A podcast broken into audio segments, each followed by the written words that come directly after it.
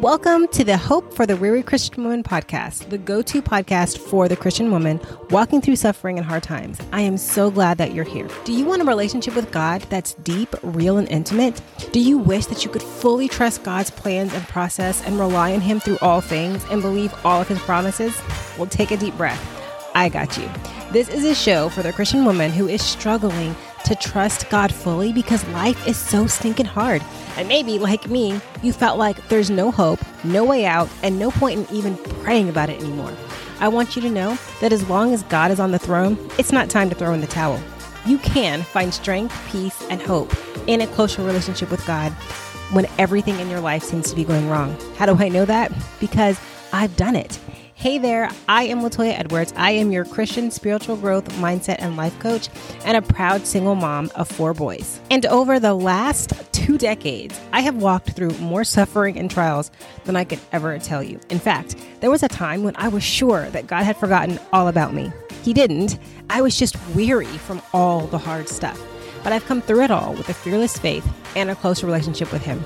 And if that sounds like something you need too, you are in the right place. I can't wait to help you find renewed faith, a peace filled mind, and restored hope.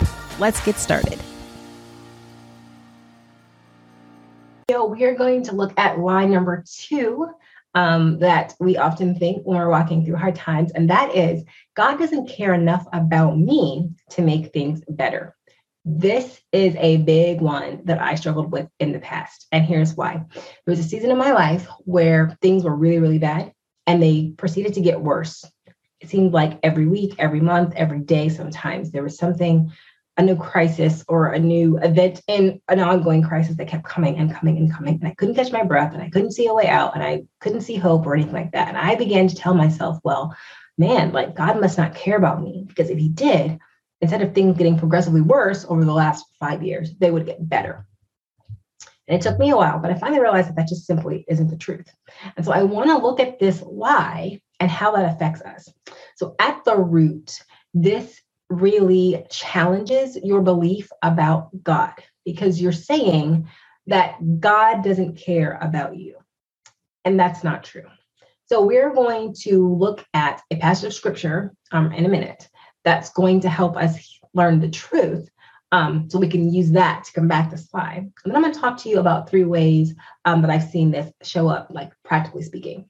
So um, one of my favorite verses is in Isaiah. I love the book of Isaiah. So in chapter 43, verse 2, it says this When you pass through the waters, I will be with you. And when you pass through the rivers, they will not sweep over you. When you walk through the fire, you will not be burned. The flames will not set you ablaze. And this is so encouraging to me because what I hear in these words is God promising to be with me when hard times come. So in scripture, there's symbolism often. So water, fire, a lot of times these represent troubles, hard times, a crisis of some sort. So in this verse, we're seeing like when you pass through the waters, when you go through something hard, here's all the things that God is promising. Number one, He's saying He's going to be with you. And He's saying that you're not going to be like overwhelmed by the water, right? Rushing water can like take you out, you might drown, you know, and all those things. So He's promising that what would naturally occur with this rushing water is not going to happen to you. You're going to go through it and you're going to be fine. And then we hear walking through the fire, which is, of course, all consuming and deadly. It says you're not going to be burned, right? And the flames will not set you ablaze. So basically, what this passage is promising us is that when we walk through hard times, God is going to be with us. And because He's with us, we are not going to suffer like the natural consequences of whatever it is that we're walking through. That's why we're not going to be washed away. We're not going to be burned. We're not going to smell like smoke. We're not going to be covered in ash. We're not going to have any of those things happen to us because the Lord is with us. And this is the truth that I use to combat this thought of God doesn't care enough about me to make things better. Well, no, because in Isaiah, we just read that he promises to be with us and to keep us safe. The second part to this why is this pervasive, this pervasive untruth that we often see in the church and is this message that says that when you become a christian that life is easy, right? It's blessings, everything is good, nothing bad will ever happen to you. And when we walk through life with that belief, we are really thrown for a loop when life actually happens and things get hard. The Bible does not ever say that as a Christian, you are going to mosey on down easy street. It says the opposite, right? Jesus says, in this life, you will have troubles, but take heart because I have overcome the world. We are going to walk through hard times. We are going to suffer. We're going to face persecution in the name of the Lord. All of these things are a given. But what's also a given is that we can overcome because of Christ in us and because he promises to be with us and walk us through those hard things. Now, when I was trying to think of a a story in the Bible that really exemplified this, I c- could not get away from the story of the fiery furnace. It's in Daniel chapter 3. And this is the story of Shadrach, Meshach, and Abednego. They have been taken into captivity to Babylon, and King Nebuchadnezzar has this brilliant idea that he's going to make everybody bow down to the statue and worship. These three boys say, Nope, we are going to stand firm in our faith and firm in our conviction to only worship and bow down to the one true God. And Nebuchadnezzar goes, Well, either do it or I'm going to throw you in the furnace. And they say, well, furnace it is, right? And we know this story. They get thrown in, they're just fine. God gets all the glory. But here's the key thing that I want to look at. I want to look at what they say to Nebuchadnezzar and then what Nebuchadnezzar says later on in the passage. So, Daniel chapter 3, when he says to these boys, listen, either you worship this statue or I'm going to kill you by throwing you into the fiery furnace they say something that speaks to their faith and their trust in God. They say, Oh, Nebuchadnezzar, we have no need to answer you in this matter. If this be so, our God, whom we serve, is able to deliver us from the burning fiery furnace, and he will deliver us out of your hand, O king. But if not, be it known to you, O king, that we will not serve your gods or worship the golden image that you have set up. So we look here in verses 16, 17, and 18, and basically they're like, listen, we serve God and he's going to save us. And even if he doesn't, we're still going to serve God. And this speaks to just their level of trust and faith in the Lord, that in the face of death, they were like, nope, we're still going to do what God called us to do. And then as we go a couple of verses down, they're thrown in. And in fact, the king gets so mad, right, that they're challenging him. He has them turn the furnace up seven times. And it's so hot that the people that the soldiers that are throwing the boys into the furnace, they actually burn up and die themselves. But we know that these three boys don't die. In fact, we see in verse 24, Nebuchadnezzar kind of looks in and he goes, Hey, did we not cast three men bound into the fire?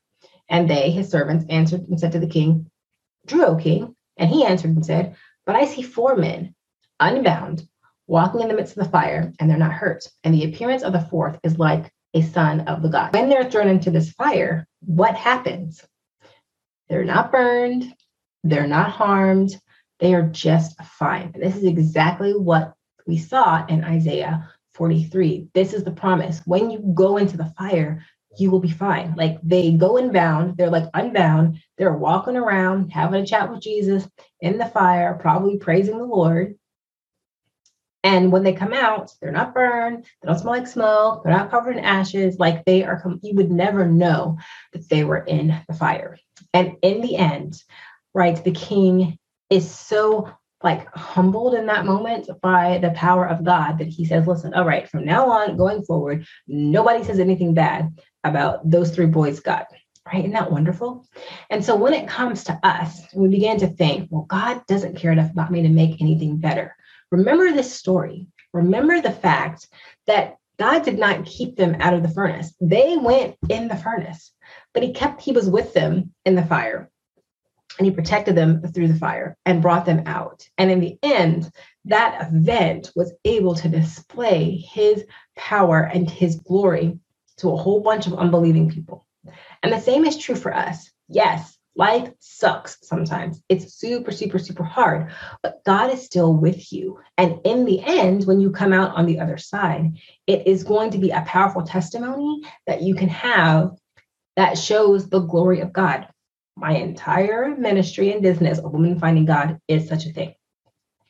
So we're not literally being thrown into furnaces um, these days. So what does this look like, practically speaking?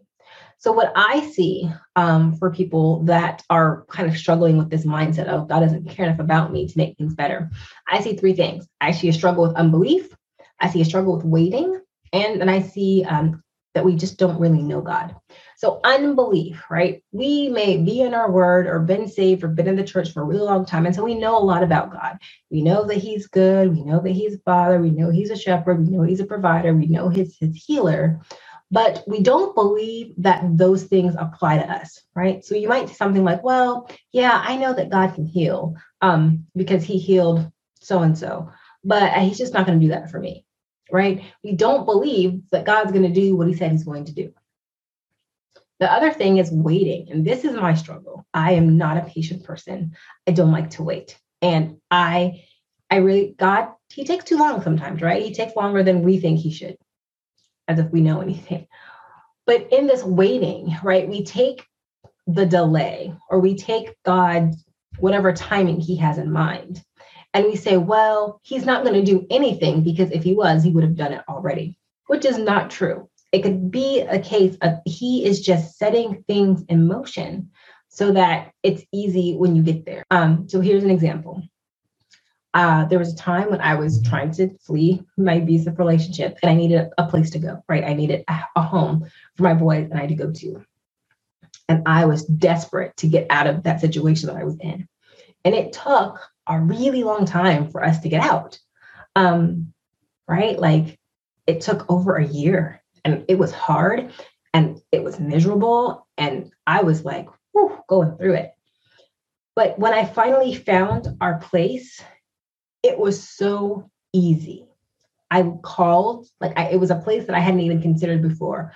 I called, they had one thing available, they had one unit available, and they already had a couple of applications in for that spot. So it didn't look like I was going to get it, but I went ahead and applied anyway.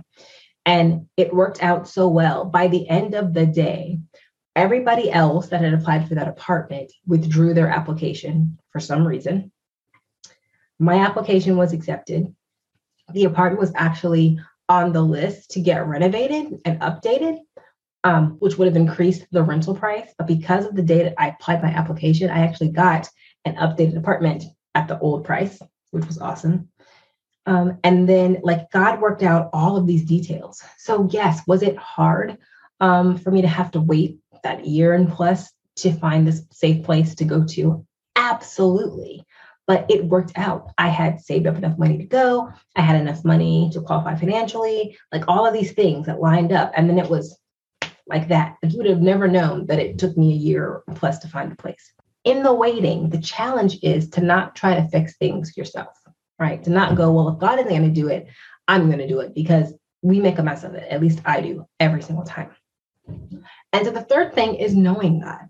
For a lot of us, we simply don't know God we don't know what he will do or won't do because we don't know him. We haven't spent enough time in the word, learning about his character, learning about his nature, learning what his promises are to us. So when things get really, really hard, we have no hope because we don't have that foundation. And so, truthfully speaking, the answer to all three of things unbelief, not wanting to wait, and knowing God is to spend time in the word. Shadrach, Meshach, and Abednego were able to stand there and say, in the face of death, we still aren't going to do what you want us to do because they knew God. When we know God, then we trust Him. And then it makes the waiting more bearable. I hope you were blessed and encouraged by today's episode. I pray it inspires you to draw closer to God. If so, would you stop and share this episode with someone that you know that's feeling weary right now? It would also be a huge blessing to me if you could leave a five star rating and review in your podcast player. This will help women just like you find the show. Thank you so much for joining me today. And remember, sometimes life just plain sucks, but God is always there with you. Rest in that truth and find hope for your weary soul.